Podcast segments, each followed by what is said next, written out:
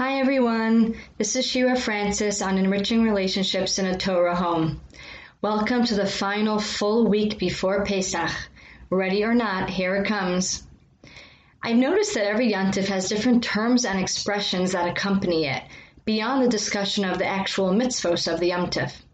Purim may have the word theme connected to it, Shavuos has the word cheesecake associated with it, when the two week countdown to Pesach begins, you start to hear the word turnover thrown around. People ask each other, when are you turning over? Do you decide when you want to turn over? Are you turning over before Shabbos? Are you turning over after Shabbos? What turnover means in this context is on which day are you taking the dive and officially making the kitchen Pesachdik? Kashering the sinks, covering the counters, bringing out those shiny pots that only get used once a year.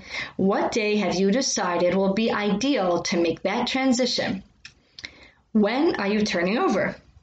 And if you have a Pesach kitchen, there usually is still one day that you close off the regular kitchen, don't allow chametz around, and transition to the Pesach atmosphere. As the word turnover flies through the air, I can't help but think of what a turnover we have gone through over the past few weeks, both on global level as well as on an individual level. To see the global turnover, all you need to do is walk outside.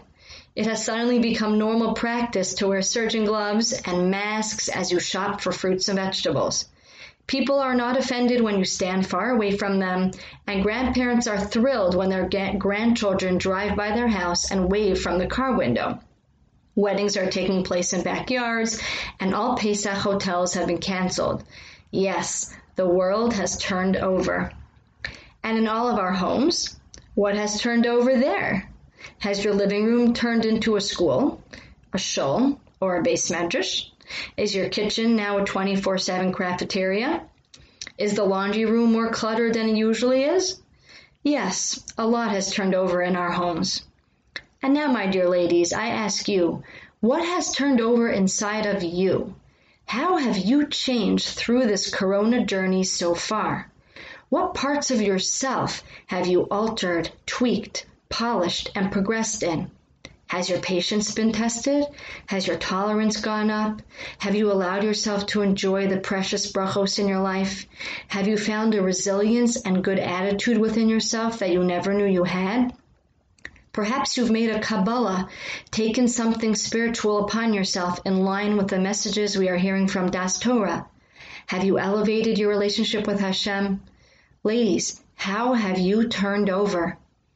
As we prepare to turn over our houses to welcome Pesach into our homes under these trying circumstances, let us take a moment to reflect on our own inner world, the part that no one sees other than Hashem, that is pure and precious and priceless.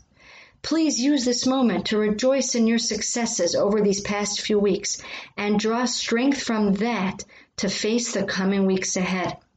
And as we wash and vacuum and cook and bake, remember that our greatest place of power lies in the turnovers that we make deep within ourselves.